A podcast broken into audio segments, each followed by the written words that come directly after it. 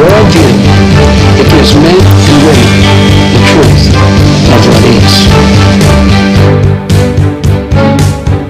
Welcome to Truth Time with Pastor Monty, a show where two pastors from different generations talk about truth in today's culture. At the top of the show today, let's go ahead and spread this content by liking and sharing it and making sure that you're subscribed to our show. And for all of you on YouTube, hit the bell so you can be informed of all upcoming shows. The Truth Time with Pastor Monty broadcast is a part of Aletheia Bible Fellowship's online podcast network of shows called the VRM. If you're interested in this ministry or our other shows, you can check us out at abfpdx.org, where you can access more resources, donate, and learn more about ABF and our local church in Portland, Oregon. And now that all of that is said, I'm Pastor Josh, the senior pastor over at ABF, and your co host for this show, and this is Pastor Monty. Welcome to Truth Time. I am Pastor Monty, and I'm here with Pastor Josh and we're going to be spending the next hour talking about a number of different things. But before we get into all of that, let's get into the Word in the Christ Factor.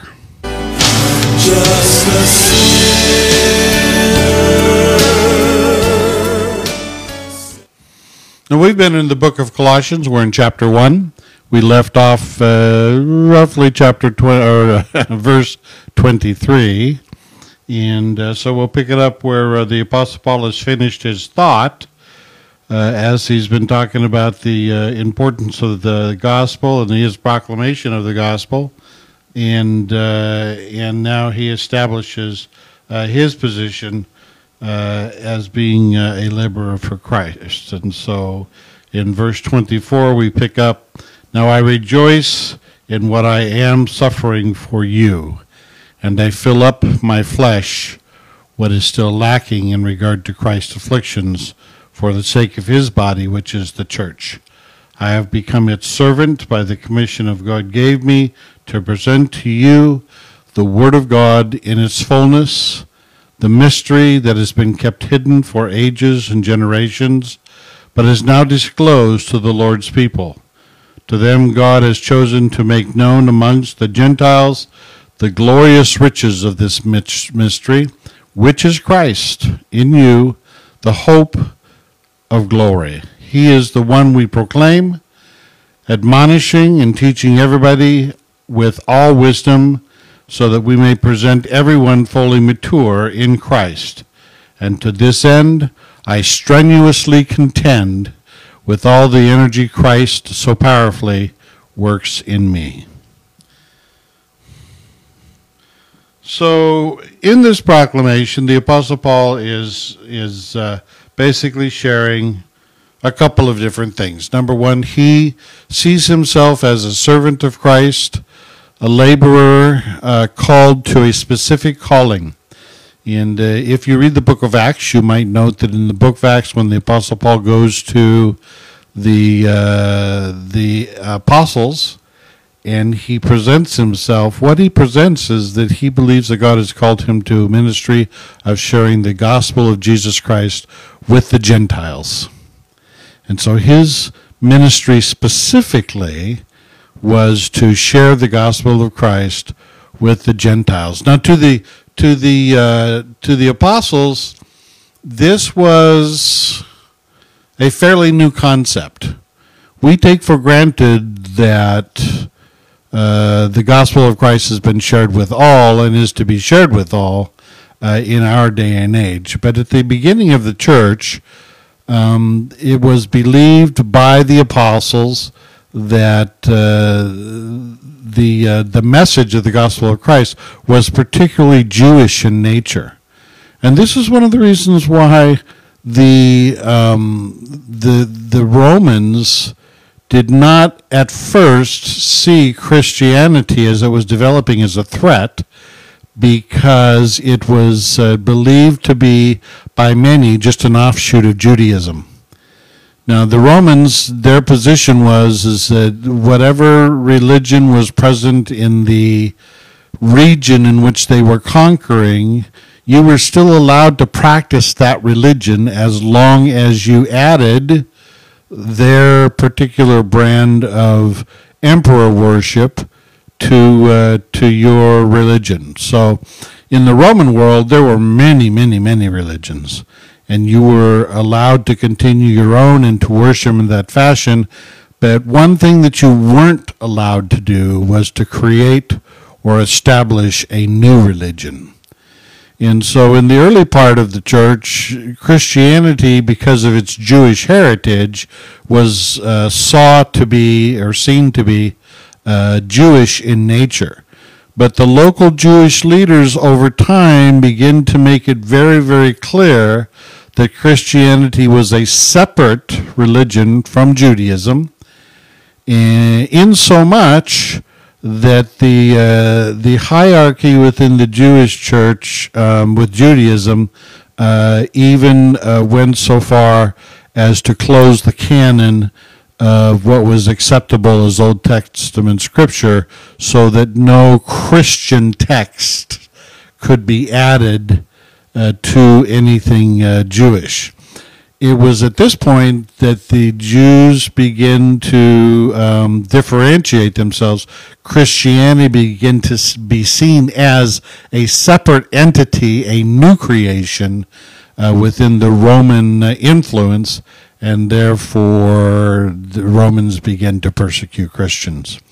So within the church, now that's a brief history, I understand it, but I think it's a necessary history for those of you who are not familiar with history to understand that uh, for the first many years, uh, basically, from what we understand, somewhere between seven to ten years, um, the church was considered uh, to be a Jewish thing. Okay? Yeah. yeah. And then uh, Peter, uh, in so much that Peter was given a vision, you, uh, you might remember the vision, where Peter was uh, shown a uh, a large cloth that was brought down with all kinds of unclean things to eat, and he protested, and God sent a message. that said, "Anything that I bless is uh, is allowed." So that's, I mean, you can go into action, you can read it, but the, the but that's the the uh, simplified version of what was being said. So the apostles had to come to grips with the fact that the, the message of Jesus Christ was no longer just for uh, was no longer just for Jews, but in fact was for the Gentile world as well. The apostle Paul then declares that he has been set aside specifically for the ministry of sharing the gospel of Jesus Christ with Gentiles. And for definition's sake, for those who don't know, uh, anybody who is not a Jew is a Gentile. right. Simply put. okay. You want to add anything to all that? I mean, that's a, that's a mouthful, but you want to add anything before no, we move on? No, not really. I mean, that's it's a good history lesson. Okay, so the Apostle Paul understood then that his call to be a messenger of the gospel of Christ to the Gentiles would bring about physical affliction. He understood that. He under, and if you read the book of Acts and you read the uh, the uh, turmoil that the Apostle Paul went, he went through much suffering uh, in order to uh, present that message. Uh, but he clearly understood that God had commissioned him to do that and to present the message of Christ in its fullness. And so he talks, for example, in verse uh, 26, where he says that, uh, well, verse the end of verse 25, that he's present the word of God in its fullness, the mystery that had been kept hidden for ages and generations, but is now disclosed to the Lord's people. What is that mystery? That mystery, very simply, is that is that uh, mankind is not capable of saving himself, and that God intervened by sending part of Himself, the Son, the the the middle part of the Trinity, God, the Father, the Son, the Holy Spirit. And we, we probably shouldn't call it a part. Well. Here we get into the heavy, it's, it's hard the heavy theology. I'm trying to describe it in layman's right understanding. Yeah. God is made up of, here we go. God is made up the Father, the Son, and the Holy Spirit. Without each of those elements, We understand God to be the Father, Son, and Holy Spirit. yeah, with a, without any of those elements, God is not God as he represents himself. yes. The Son, the the the uh, aforementioned one of the aforementioned elements became flesh. There you go. was born into humanity, became flesh, lived a perfect life, uh, and died so that he might be a sacrifice uh, in order to pay the price necessary to pay uh, for the sin of mankind. Now, the Apostle Paul has some big words to describe this. Uh, basically speaking, what do we know about Christ? Christ was born, uh, entered into humanity according to God's plan at the perfect time. Um, it was perfect in every way. The the the mechanism of language, the people who were in control at the time, all those elements are there for the perfect timing of Jesus Christ to enter into humanity. The Apostle Paul calls the sacrifice of Christ to cover the sin of mankind, his blood, his pure, unblemished blood, to cover the sin of mankind, a propitiation. It is a payment being made for you and for I. So this is the mystery that the Apostle Paul is talking about. Um, and if you look at his writings, for example, when he writes to the Corinthians, for example, he talks about the fact that he's uh, when he was frustrated because he when he went uh, up onto Mars Hill and he listened to the philosophers up there and he talked with the philosophers he came away with understanding that he was no longer going to get weighed down by man's philosophy he would present the gospel of Christ that is Jesus Christ crucified for the sin of man in its simplicity. So he understands that that's his position and he is called to do so. Um, and this, and so then he goes on in verse 27 to say that this was God's plan. To them, God has chosen to make known amongst the Gentiles the glorious riches of this mystery, which is Christ in you, the hope of glory. So this was God's plan all along. And I guess this is where we have difficulty in regard to the the Jewish nation understanding its role in God's overall plan. Because the the Jews had a major case of we're God's chosen and I'm better than you they, they they they had a major case of I got it and you don't. Um, and and the apostle Paul kind of destroys all that. Uh, now you got to remember that the apostle Paul was uh, uh, he was a Jewish scholar. Yeah. Interestingly, he was also a Roman scholar. It seems that way, yes. and and uh, and so he understood uh, the elements of the Jewish world as well as the Gentile world, and God chose him to bring all those things uh, to bear. And uh, very interesting that um, what he's basically saying to the Jews is that God allowed you to be a vehicle through which his overall design would be carried out. And that overall design was that the gospel of Jesus Christ, that Jesus Christ is the Savior of mankind, not just the Jews, but the Savior of all of mankind through his shed blood, on the cross of Calvary, is that mystery uh, which he then proclaimed. Yeah, I think again you you have to remember that what Paul is dealing with is proto-gnostic and there's a lot of that in here. The Gnostics believed that salvation is um, attained by understanding secrets, and that the information that you so basically you understand these secrets and you sort of like um, the the universe is revealed to you essentially. So if you look at this passage between 24 and 29, if you look at it in that context, you can see that really what's happening here is Paul's blowing off the walls of the Gnostic idea of who Christ is. Yes. Specifically, this God has given me the responsibility of serving His church by proclaiming the entire message to you. That's part one, right? Because in Gnosticism and, and proto Gnosticism, like before it really like took its form, it it you know taught that the messages were um, hidden messages. So here's the entire message. You don't need to keep getting it from your master and in this apprentice relationship. That um, yes, it was something that was kept secret, but now it's completely revealed, and it's completely revealed to all of God's people. Right.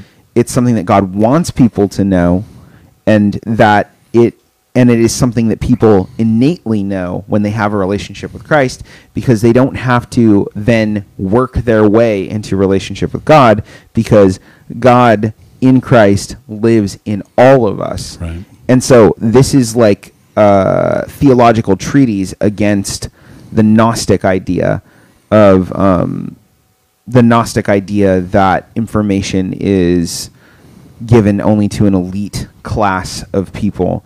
Um, and he talks about, you know, we tell others about Christ, warning everyone and teaching everyone with all the wisdom God has given us. That's a direct dig at Gnosticism again, because the Gnostics, that word is soph. The word for wisdom is soph. And the Gnostics deify the concept of wisdom as Sophia. That that true knowledge comes from Sophia, but Paul is saying that that that true knowledge is given to us by God, and that's where wisdom comes from.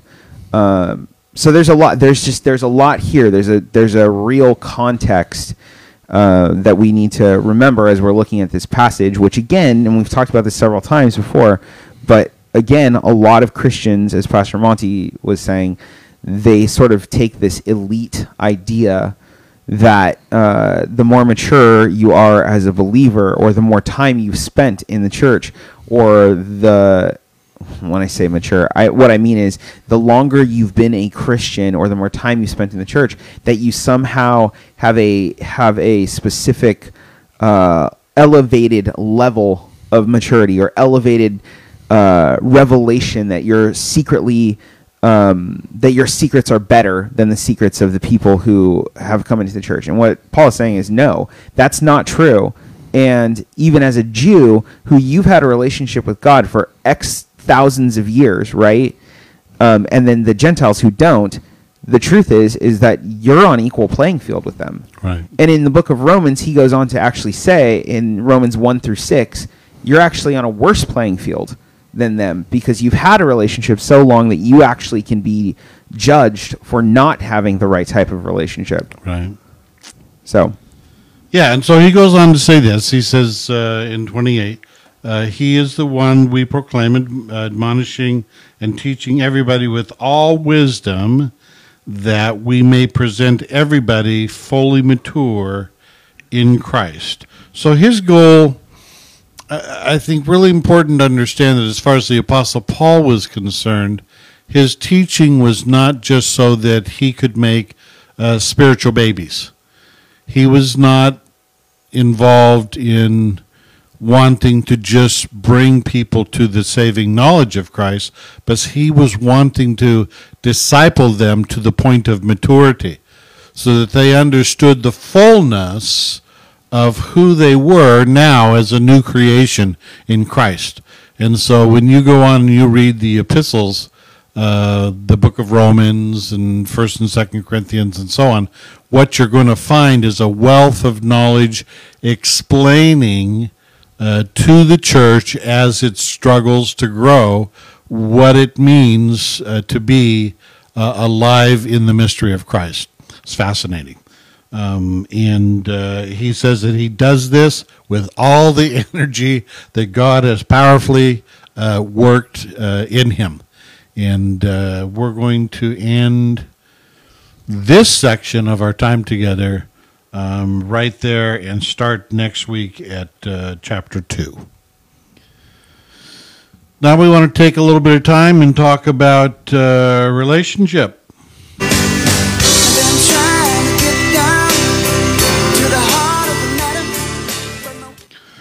So last week we left off with exploring. We are uh, continuing to explore, and we'll need to do so for Or two a- weeks ago. A couple weeks more. Yeah, two weeks ago. Two weeks ago we left off with a discussion of uh, relationship in regard to husband and wife, and we were talking about the uh, the dynamic that uh, needs to exist, the the ideal versus the uh, reality of what many people face in this probably one of the most intimate and and uh, unique aspects of relationship that mankind deals with, and that is the relationship between a husband and wife.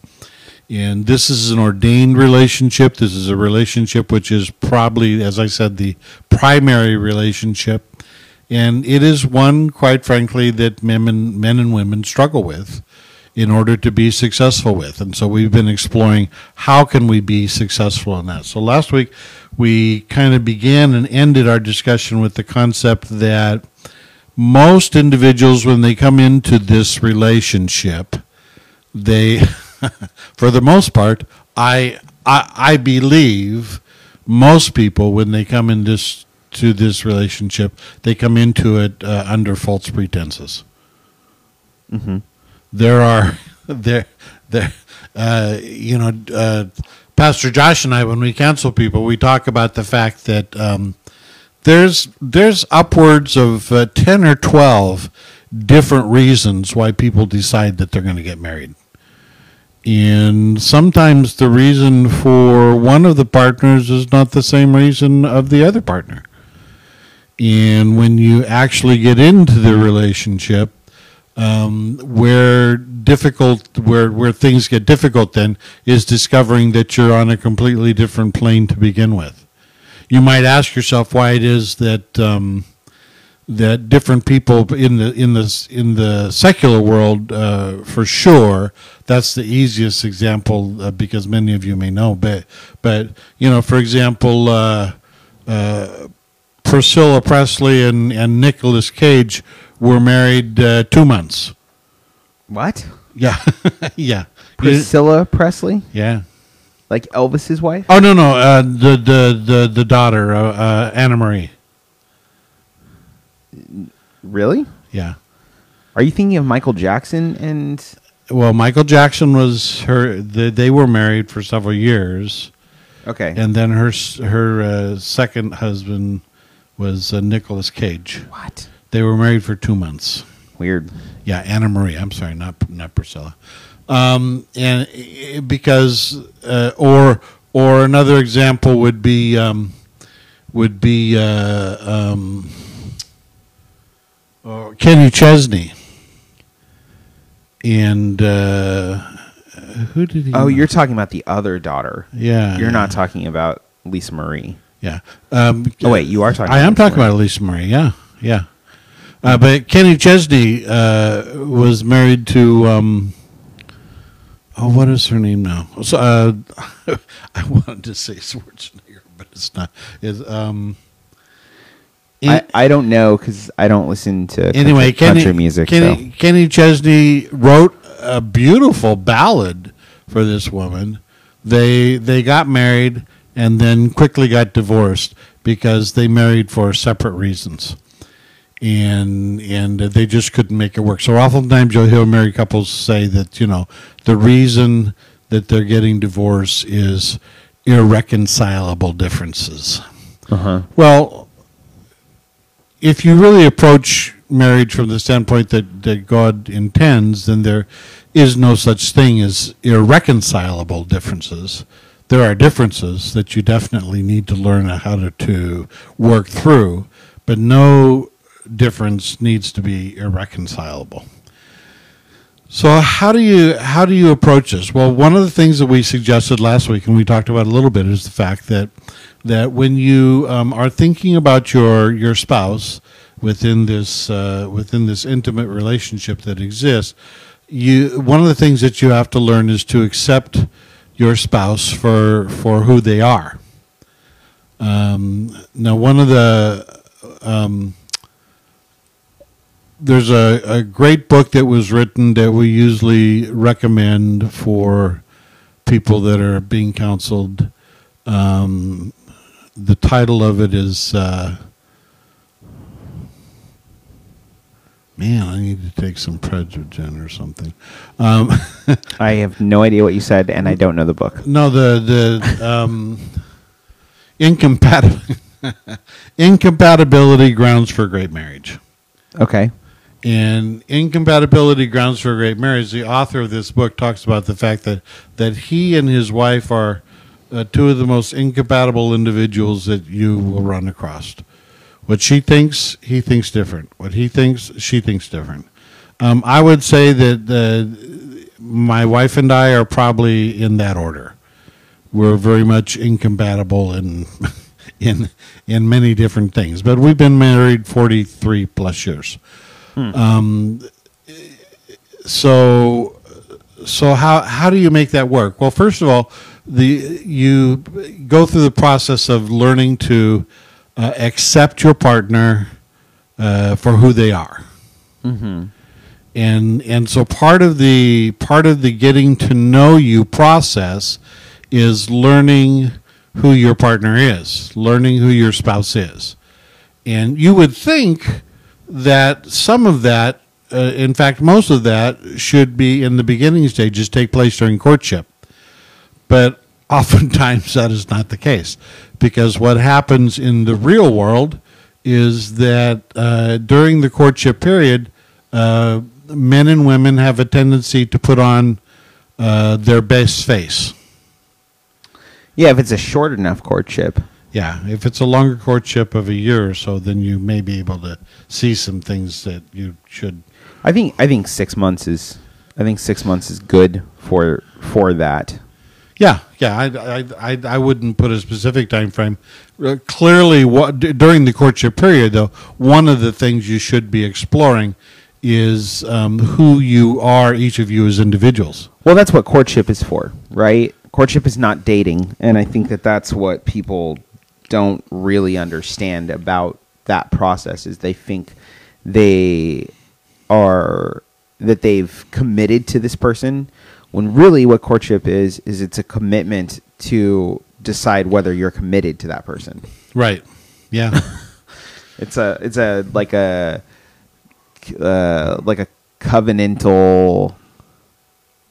It's like a covenant to make a covenant, an engagement to get engaged. Yeah, yeah, and and it's and if in the process you find that you're really uh, so different and, and- and not compatible in so many ways, then there's uh, there's freedom to break off. That's what you should do. the intention. Well, and that's what it. So that's why, like when you're courting somebody, it doesn't really make sense to look at like issues of sexual compatibility because sexual compatibility is, I mean, it's malleable. Let's just put it that way. Like you can you can make things the way you want to uh, with that, and with in time, people can learn the physical I don't know art of making love, as one might say. Um, but the other things that are a lot harder to deal with, like worldview. Yeah, um, th- think of it That's this a way. lot harder. No, I mean I agree with you 100. percent Think of it. Think of it this way: um, the sexual aspect of it. Uh, first of all, uh, there are nuances, but will come naturally. And and the the reality of it is is that uh, that small act of, of sexual engagement uh, likely to produce a child and and the the transition that marriages go through um, from uh, learning how to live together and then having a child and negotiating negotiating life within that framework uh, diminishes uh, for many the the the sexual aspect of marriage down to uh, down to about uh, three percent. yeah, it's it's true. A lot of people don't know this or they know it as a trope, but sexuality within the marriage relationship is a not guaranteed, and b it's not uh, it's not something that lasts forever. No. like it's You're going to get old. your worldview is something your worldview is something that in theory lasts a long long time it's the basis on which you're going to raise your children but you're not going to raise your children based upon whether you can have sex with somebody and then on top of it like if you look at what is enjoyable for men versus what's for women like you can look at the statistics regarding for instance the female climax Sure. if you will and most most women don't climax during sexual encounters Not unless the conditions are absolutely correct. It's kind of like getting snow in Portland. You so gotta have all the right conditions.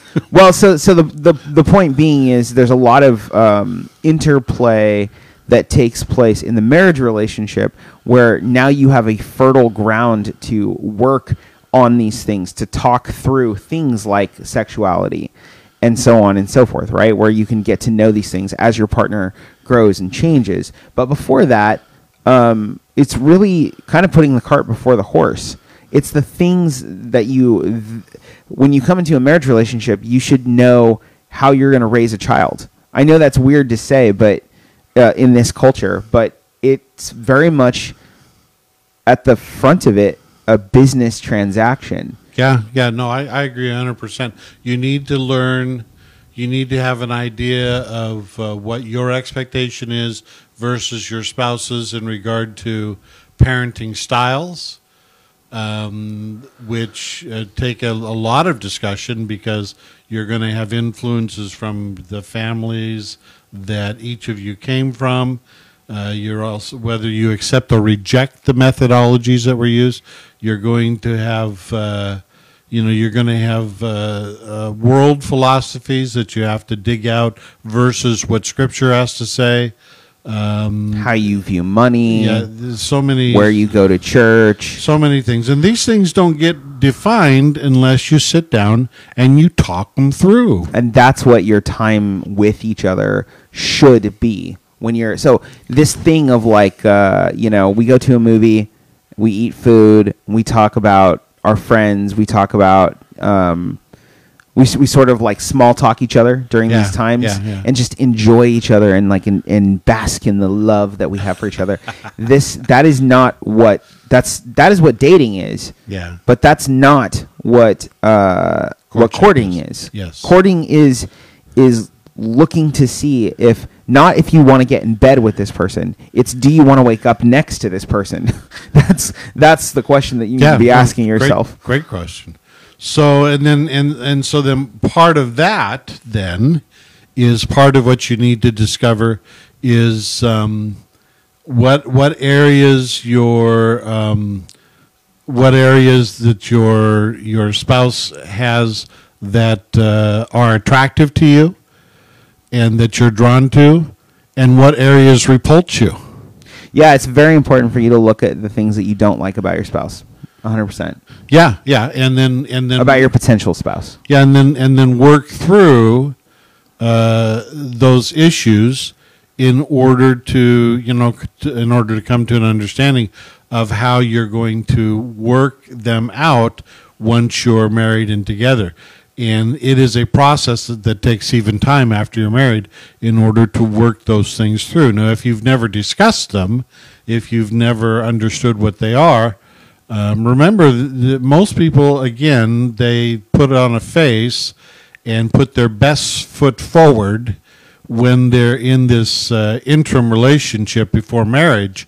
But after uh, people get married, everything comes off Yeah. and everything hangs out and all pretense is gone and the, i have known people that are shocked uh, at, at what they discover Do you think there's an argument for cohabitation before marriage in that? Uh, no. I just when you live with somebody, it's very different. Like when you live with somebody, you get to see the fullness of. Uh, you're essentially living under social contract, Right. right? And you get to see the fullness of where a person is, how they wake up, how they go to bed. You know, uh, you get to. This sounds crude, but you get to s- smell whether they stink. You know what I mean? Sure. Sure. um, and that's like so so from that standpoint like cohabitation before marriage could be incredibly educational It could be, um, but you'd have to have some very, very narrow parameters. yeah Uh, yeah and i want to be clear when i'm when i'm saying that i'm talking theoretically i would not recommend cohabitation before marriage even with those parameters to the normal person i think that it can be done as long as you stay away from entering into a sexual covenant with each other Right, and which is which is very, very difficult to do. Um, So for most people, prohibition is the best is the best method. Yeah. But we're not. I'm in in my statement. I'm assuming that uh, that a person's maintaining their sexual boundaries. Right. So so then the next step in the process is after you have all of that that you've considered, then the next step in the process is then learning um, what's what strengths and what weaknesses each of you have and how you're going to blend those together for the strength of the marriage. Yeah. And so, and, and so then you get into the complexities of, for example, I know that uh, Josh and I were talking about this before, but, but uh, when I do marriage counseling, uh, we spend at least three weeks dealing with the uh, issue of communication and communication skills. Because each partner usually will come to the relationship with um, you know with uh, their own personality their own temperament and and how it is that they uh, go through conflict resolution. And unless you've learned how to do those types of things um, it can be very difficult for a marriage. I, I would say that a necessary part, which rarely happens, but a, a necessary part of development within a marriage relationship is learning about conflict resolution. Yeah, it's important to learn how to fight with each other. Absolutely. alongside each other for the for the common goal. I think that um, at the end of the day, a lot of people feel like they're competing in relationships, and that's like a common thing that we have to counsel through. Uh, and what's really sad about that in counseling is usually the other people you've got one partner who is who feels alone and then the other partner who doesn't understand why the partner feels alone and so it's not that either partner um, wants their other partner to, to feel alone or even thinks that and so usually there's just a reconnection that needs to happen where there's an understanding of you're not alone.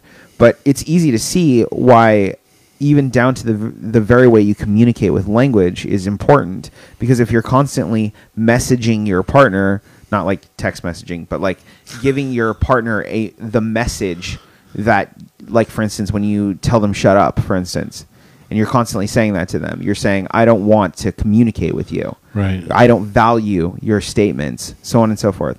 When you make statements like uh, a common phraseology, like um, to end an argument, like you can go to hell, like you're making damning statements about your partner, and then you wonder why it is that they feel alone or feel like you're not on the same team.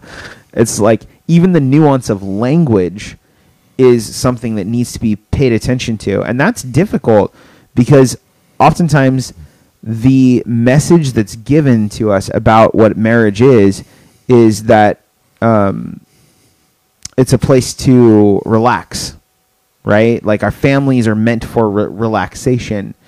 Uh, so we close the doors after a nine to five day, like working hard for our family, and what we want to do is relax. We just want to, you know, watch some TV, Sure, eat a meal, or whatever, Yeah, right? yeah. But that's not what marriage is. Marriage is a place to work It's a place for you to work on an intimate level on the inside of the person to become more and more sanctified, more holy, more sacred between you and God and to represent the Godhead.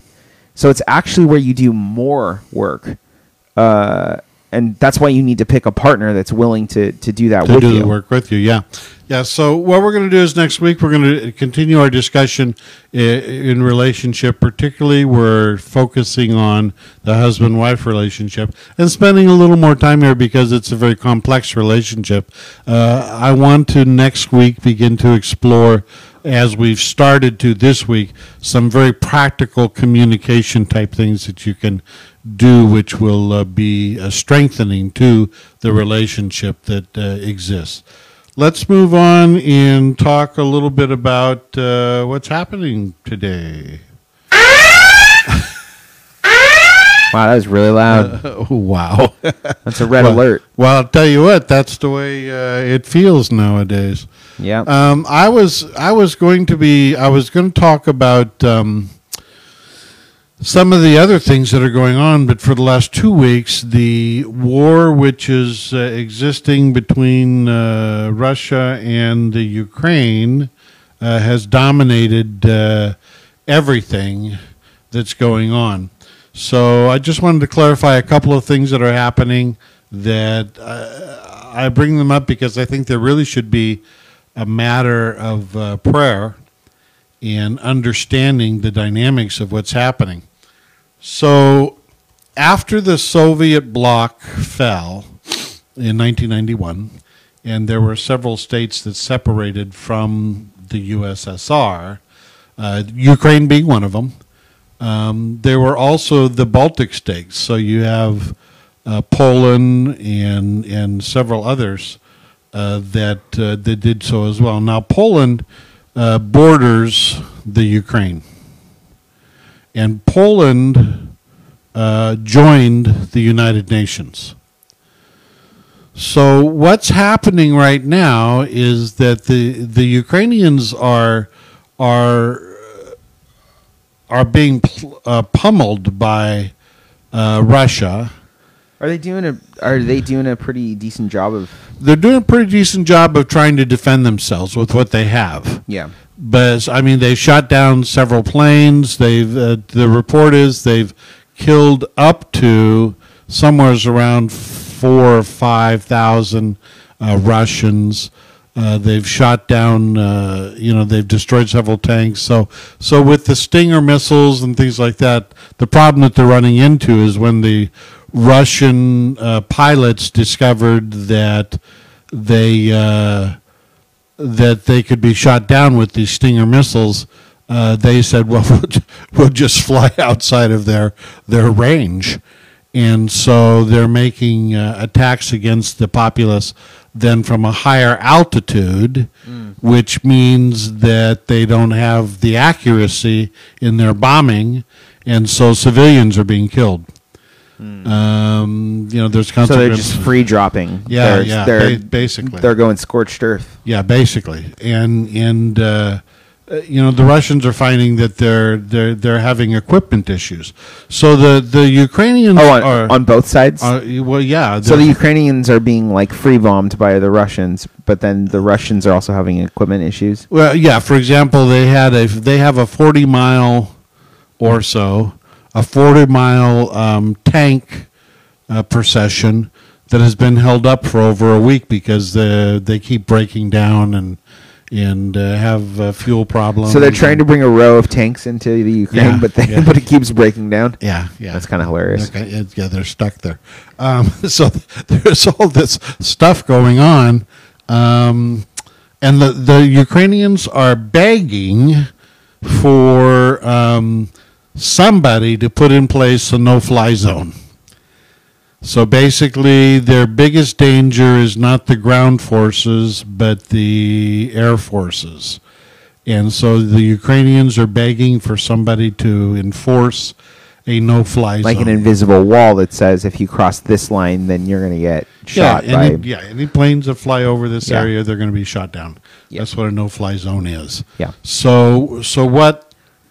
So here's what's going on, and this is where it gets Like over the White House well. Here, yes, kind of. or Disneyland. Yes. Here's where it gets precarious. That's a true thing. It is a true thing. It's no fly zone over Disneyland. It breaks the magic. Yeah. Here's here's where it gets precarious, is that um, Poland has which borders the Ukraine. Poland. So this is a, one way that people are trying to escape. So we have the largest refugee outflux of the Ukraine into Poland and then subsequently to other European countries that'll help um, of uh, Ukrainian refugees. Um, over a million now so far um, Poland is entertaining the idea of uh, of um, helping establish a no-fly zone. Now, the way that they would do this is uh, okay. So here's the problem: Poland is a member of NATO. Okay, so if you attack a member of NATO, then a whole bunch of other things go down. That's why. Yeah, yeah. And and last Sunday, uh, Secretary of State Blinken made the comment that they're trying to negotiate with Poland an agreement where Poland would give the Ukrainians the MiGs that they have. So a MiG is a Russian fighter jet. So Poland had Russian fighter jets uh, in its inventory. So they would give their Russian MiG fighter jets to the Ukrainians so they could defend themselves, and the United States would resupply them with newer, more advanced uh, fighter jets from the United States For Poland. for Poland. Right. So their workaround is to say, well, you give the Ukrainians your MiGs, and we'll give you new fighter jets. A lot, do you of, think lot of politics there. How do you think that uh, Vladimir Putin is? V- V- Vladimir, right? yeah, Vladimir. How do you think that he's going to view that? I mean, We call it a workaround. He's going to say the United States is involving itself in this war, and we're going to end up in World War III. That's, maybe. That's where it appears to be headed at this point.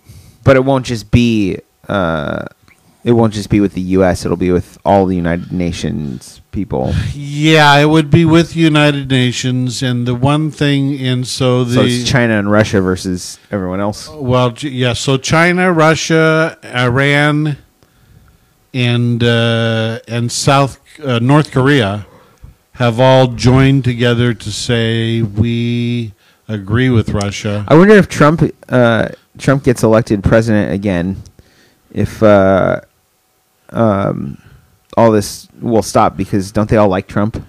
It's not that they like him; it's that they're afraid, Afraid of his of unpredictability. Right, but they they like like him. They like him because he's strong, Yeah, yeah, yeah. and they they perceive uh, uh, they perceive Biden and the Biden administration as weak. Yes, And you know, I mean, basically, Vladimir Putin is a bully. I'm not a big fan of of Trump. That being said, uh, I also perceive Biden as weak. just just saying, He is he is weak, and and the policy weak as a president is what I'm saying. and the policies that have been put into place are not policies which have uh, shown any strength, particular. And for those of you that would go, "Oh, Pastor Monty, you can't say that." Well, okay, I just point you to the way that he withdrew from Afghanistan. Enough said.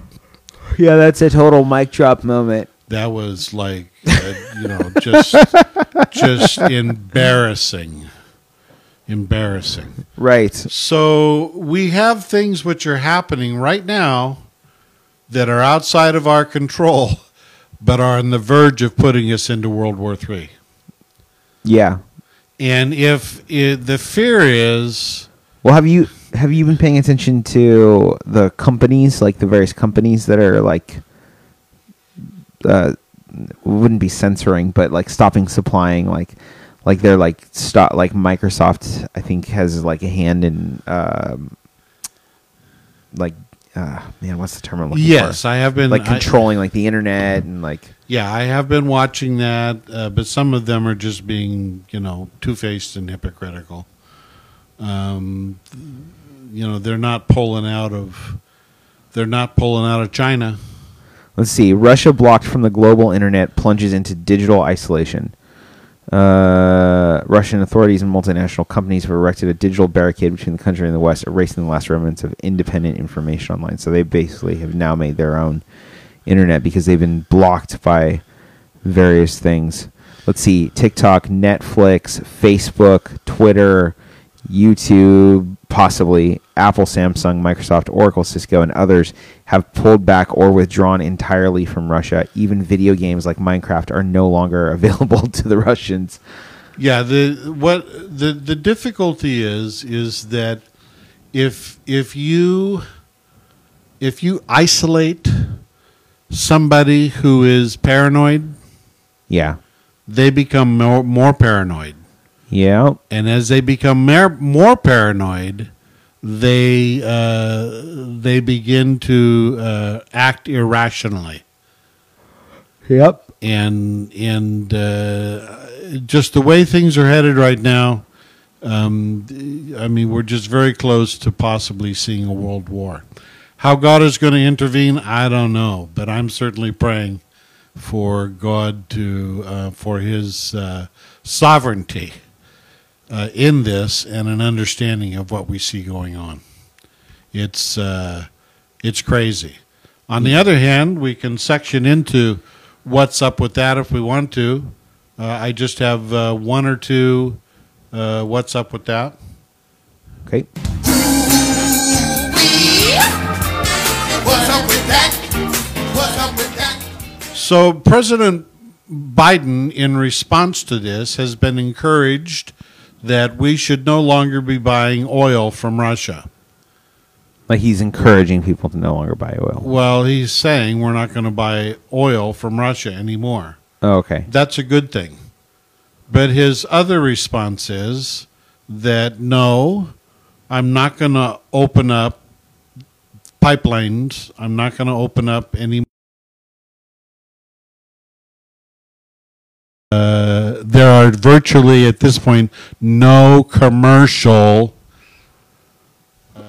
18 wheelers that run uh, on batteries alone. That's because they don't have the torque to pull 80,000 pounds. Um, Right. And the country is, is, is, is fed and run uh, by 18 wheelers. And they're all diesel.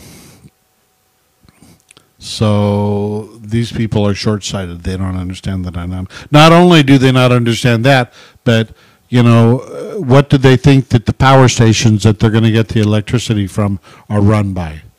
Sure. Coal. Uh, we have a few nuclear plants, but not many. So that's just, uh, you know, these people haven't taken a basic college class in economics. It sounds like to me. Okay, so um, so yeah, so my of course my overall feeling with that is like you know, wow, what's up with that? I mean, we've talked about this many times, but people need to be able to envision a different future if they're going to work to make it happen. So just because everything's run on a particular infrastructure doesn't mean things can't be shifted or that we can't have goals of you know, like how these companies have these goals of like by 2030 we're going to be a zero carbon footprint company or whatever. You know what I mean? Yeah, and and don't get me wrong, I I, I am fully in favor of developing the technology to be able to do that. For example, four years ago, five years ago, if you went out to uh, to buy an electric vehicle, you had uh, you had um, the Chevy Volt, you have the uh, uh, Nissan uh, Leaf, BMW put out a, an electric vehicle. All of those vehicles had a range of around 100 miles. If you uh, the the only one that had a farther range was the Tesla, and they were running for like seventy and eighty thousand dollars until they put out their their slightly newer version.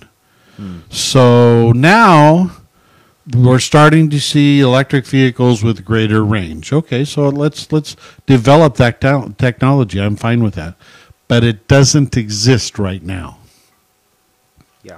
And we're not even we're not even begin to talk about some of the other technologies that are out there like hydrogen for example Sure. there are experimentations with uh, hydrogen vehicles in running uh, in in and do you know many people don't know this but um, you know that gas engines can be converted to run on uh, propane I know that there that that sort of stuff has been around since a long time ago, and what I think they like bought out the patents, the car companies or something. in the yeah yeah yeah in the 1970s um, when we had our first fuel crisis like in the 19 se- when i was a kid and i started driving in the 1970s gas was 24 cents a gallon Yeah, I think uh, when I started driving in the 1990s, it was 98 cents, is what I remember. Like Yeah. 98 cents a gallon. Yeah. Uh, like driving to high school or whatever.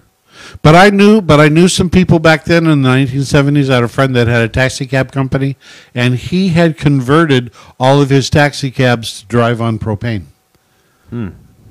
And so, even back in the 70s, we had the technology to be able to drive, you know, vehicles on propane. Your your large bus companies, like uh, First Student and like that, they drive their vehicles on. They're fueled by propane. So we do have the technology. We have the technology to convert engines to drive on propane. We don't have the co- technology right yet to, to do uh, electric. So there are things that could be developed and furthered and pushed, but as you said, uh, oftentimes, like in the 70s and 80s, uh, the oil companies bought out the patents to not allow for certain things to take place. Yep. So um, I'm all for developing things and moving forward. I'm not in favor of chopping off your nose for the front of your face. And that's kind of where things are at right now. Okay. Right. Hey, one last thing, a little bit lighter note. You know, in Italy, a, uh, a bear escaped from a bear sanctuary. And where do you think that he went to and got into? The He zoo. got he got into a bakery. nice. You know what he was looking for? Bread? Bear claws. Wow. Okay, okay. I'm gonna we're that was incredibly special. we're gonna end with that. Okay. Um hey, are you going on spring break? Taking a vacation Uh, soon? Next week, Next week. the twenty. So I won't be here. The Uh, So does that mean there's no uh there's not a show next week? uh, no, it's not next week. It's the week after. Oh, it'll, it'll be the week after. Yeah. Hold on here. So does that? But just for show notes, does that mean there won't be a show next week or the week after? I mean, There will be a show next week. There won't be. So next week is the fifteenth, all right.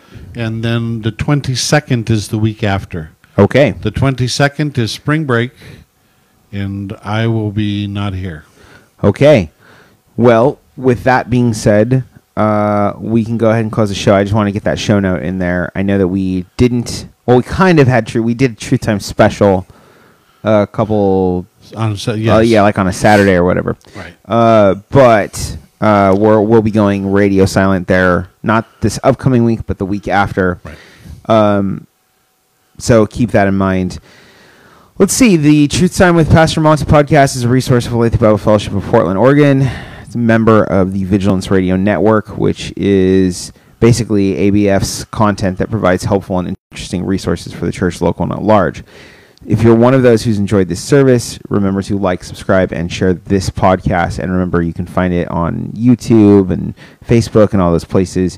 And uh, so, yeah, take a second to do that so you can stay up to date whenever we share new content each week. And remember, that content is shared Tuesdays at 11 a.m. I'm Pastor Josh, your, your uh, co host and senior pastor over at ABF, and this has been Pastor Monty. The views presented in this program are not meant to express the specific views of the Lafayette Bible Fellowship. You are listening to the Vigilance Radio Network.